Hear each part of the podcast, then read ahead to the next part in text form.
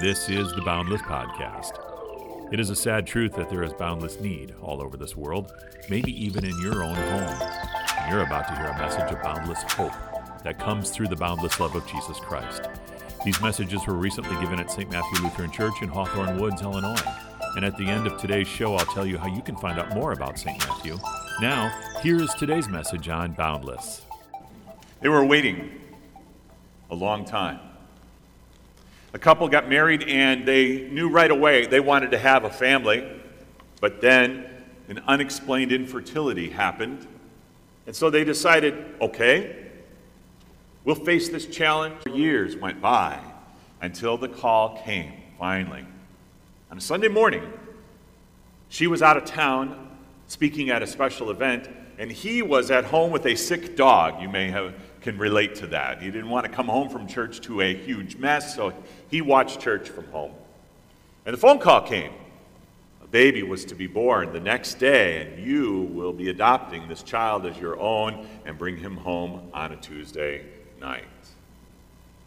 And as this person told this story, I'm listening to it on a podcast, he said a line from a poem that he had written that I thought, it just shook me to the core and really stood out to me. God is slow until he isn't. They waited and they waited and they waited, and they prayed every day that God would send them a child. And he was slow until he wasn't. They got the word on a Sunday morning, the baby was born on a Monday morning, and they took him home Tuesday night. And now they are mom and dad to little Judah. God is slow until he isn't. Waiting in anticipation. When I was growing up, when the candy of Halloween starts to dwindle or is gone altogether, my focus went from Halloween and the costume and the candy, of course, but then to Christmas coming. And it seemed like it took forever for Christmas to arrive. Those days, they draw out. And in school, of course, you're starting to memorize pieces of scripture and songs to sing at the Christmas service, but it seems to take forever. It's so slow in coming until it isn't. And then the big day arrives, and Saturday, that Christmas morning is here, and you're opening the presents, and then it's done. It's slow until it isn't. And you put away the wrapping paper and you clean up, and the turkey is about to come out of the oven, or you get cleaned up and you're on your way to Grandma and Grandpa's house. Anticipation of Christmas, when I was a kid, it seemed to take forever. I suspect it's still that way now. But now that I'm grown up, I understand that a lot of those people who were waiting and waiting and waiting for Christmas that was taking so slow to come when we were kids, now we can take matters into our own hands. Because it was this year that I saw this meme for the first time. And I get it. I really do. They're not awake upstairs. There we go. Wake, awake, for night is flying. Is November 1st too early to start decorating for Christmas? I never saw that before, and I guess I never really realized it, and I never really looked at it that way. But now that it's here, I'm looking at this, and I'm driving through the neighborhoods, and yeah, people were putting up Christmas trees already right after Halloween. And I get the sentiment in these dire times that we live in today. I get why people want to get into the Christmas spirit as soon as possible. Now, we are not officially in the Christmas season of the church here until Christmas Eve. But we still see it even in our churches, as you can see with your own eyes here. We have Christmas trees, we have wreaths, we have garlands, we have all the trappings of Christmas in the season of Advent, which is the season before the season. Coming is Christmas. You can look around and see that. And emotionally, Christmas is the biggest season we engage in as Christians, even though our theology and our liturgies point to Easter as the supreme festival of the church year. But then, too, Christmas is the celebration that can make or break us economically, either as customers or as merchants. It's simply the biggest day, around which almost everyone is looking and living their lives. We put a lot of stock in Christmas, and to prepare poorly or lightly for this great festival of Christmas. More sadly, it would be a total shame if we missed the whole point altogether. Thus, we have the season before the season. Advent is the time to get ready, to celebrate the great season of Christmas. And we do this by anticipating the coming of Christ, his first coming at Christmas and his second coming at the end of time.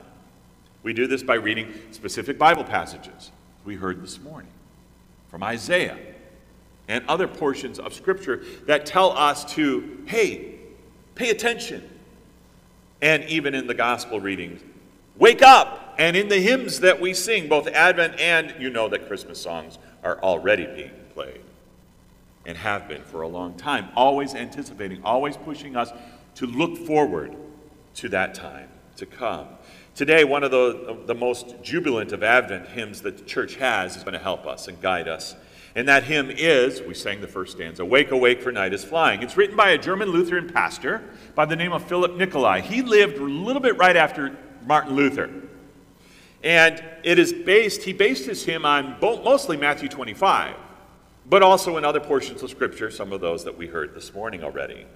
We sing it in English, of course, and not in German today, because of the great translator, Catherine Winkworth. Now, Pastor Nikolai was considered a genius, not only for his beautiful poetry and his great preaching, but also for his talent as a composer.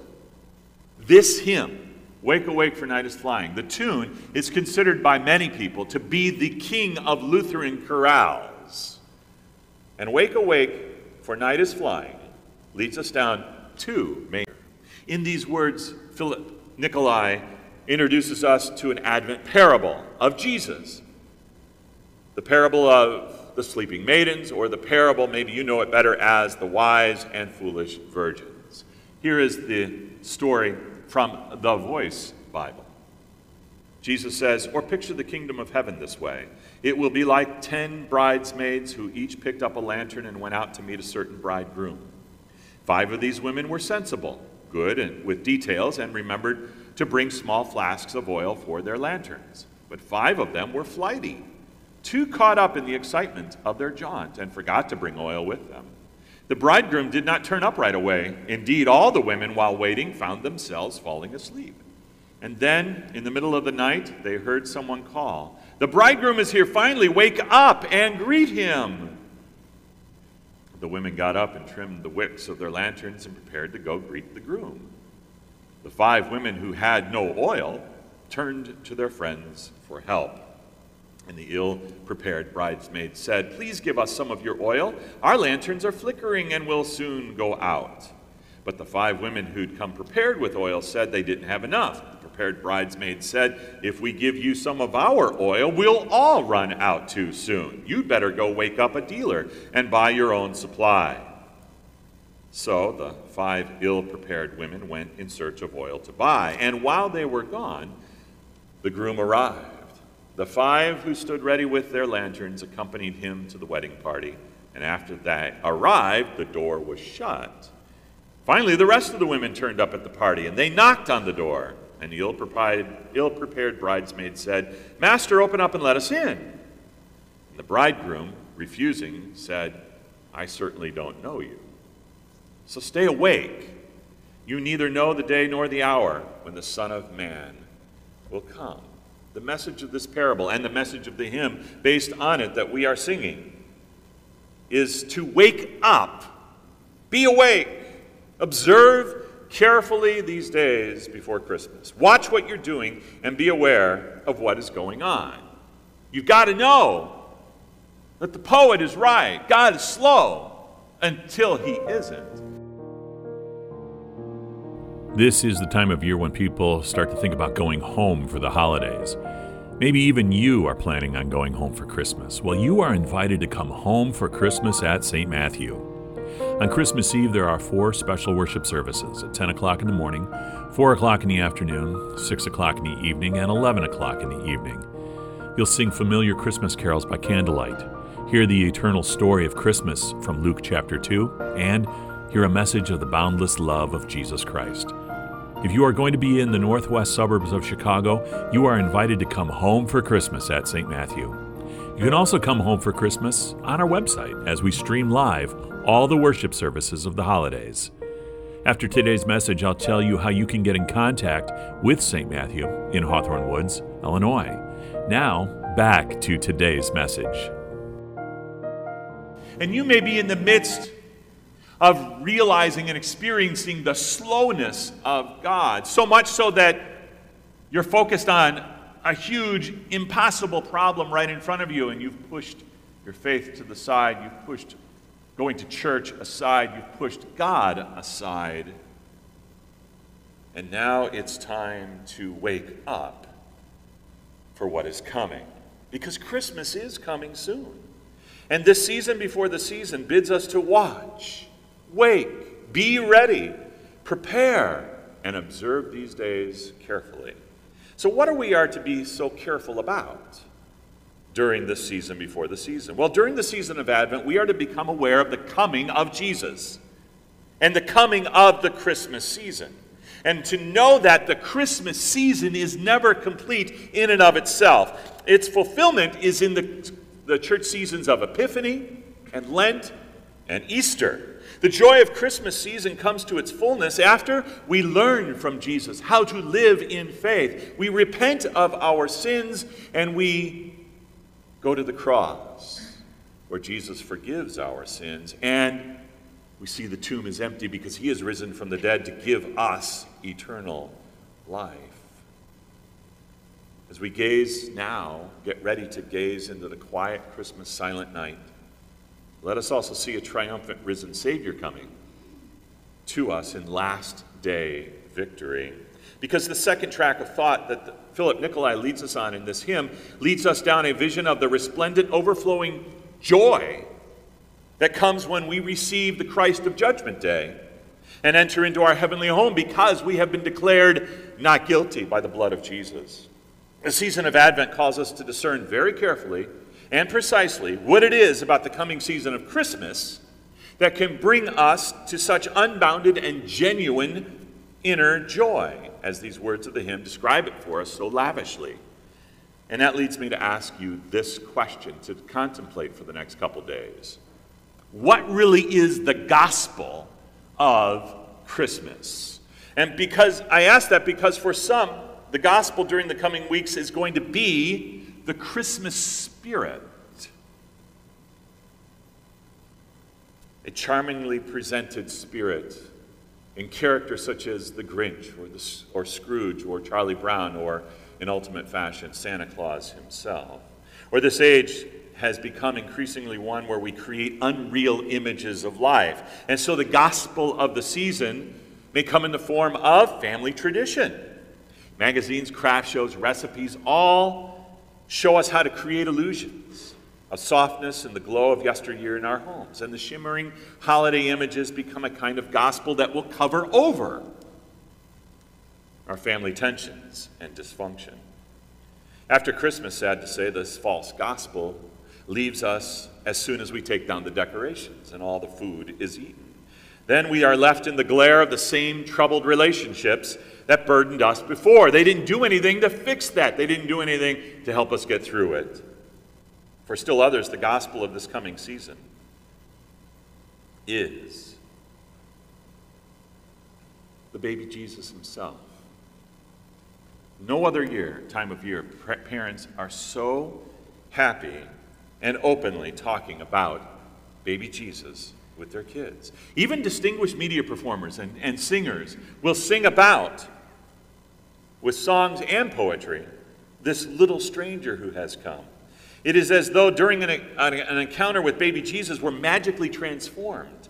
Somehow cold hearts are melted in the presence of a baby, and the hard side of our behavior will be softened in response to the appeal, hey, come on, it's Christmas after all.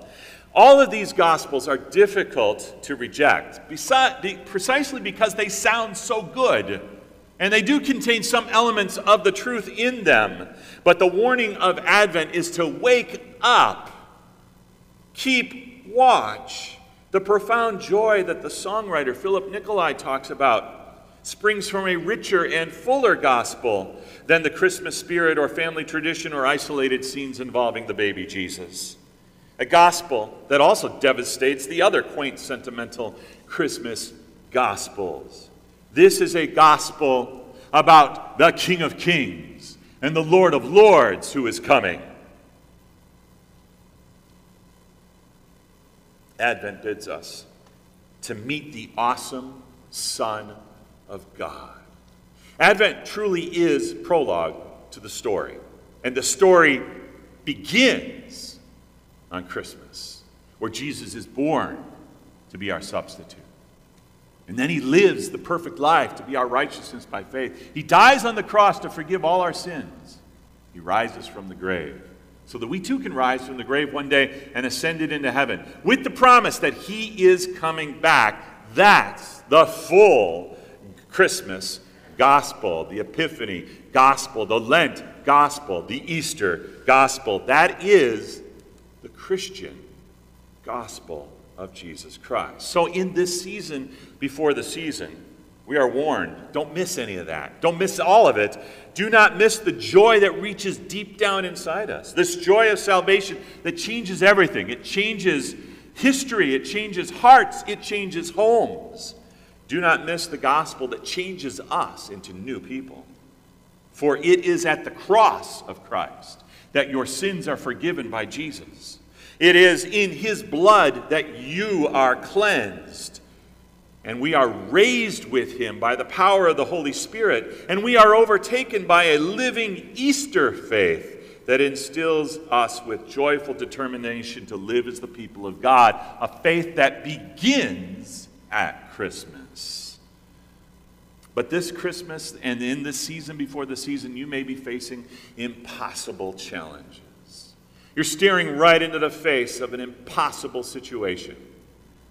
You don't know how you're going to pay down that student debt because you are underemployed and you can't make ends meet, and it is impossible. You don't see any way possible to get over that. Or maybe this is the season, the first season, that you will spend Christmas without a loved one, a mother or a father, a sister or a brother, a son or a daughter or a grandparent or any other loved one. And it's an impossible situation to get through, and you don't know how you're going to do it. This season warns us to wake up. You are looking at an impossible situation. Advent invites you to wake up and look up to the God with whom all things are possible. And you can say to God, when you're facing that impossible situation, you look up to God and say, Lord, you have a problem. It's not mine. It's yours, and only you can fix it. And that is exactly what Advent reminds us and wakes us up to, our possible God, who is coming again. And all we have to do is sing and wait for a God who is slow until he isn't. I hope you enjoyed today's message. Boundless is produced by St. Matthew Lutheran Church in Hawthorne Woods, Illinois. And if you're in the northwest suburbs of Chicago, you're invited to join us for worship services and other events at St. Matthew. Go to our website to plan your visit at www.stmatts.net.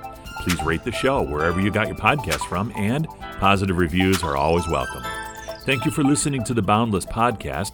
God's richest blessings to you, and join us again next time.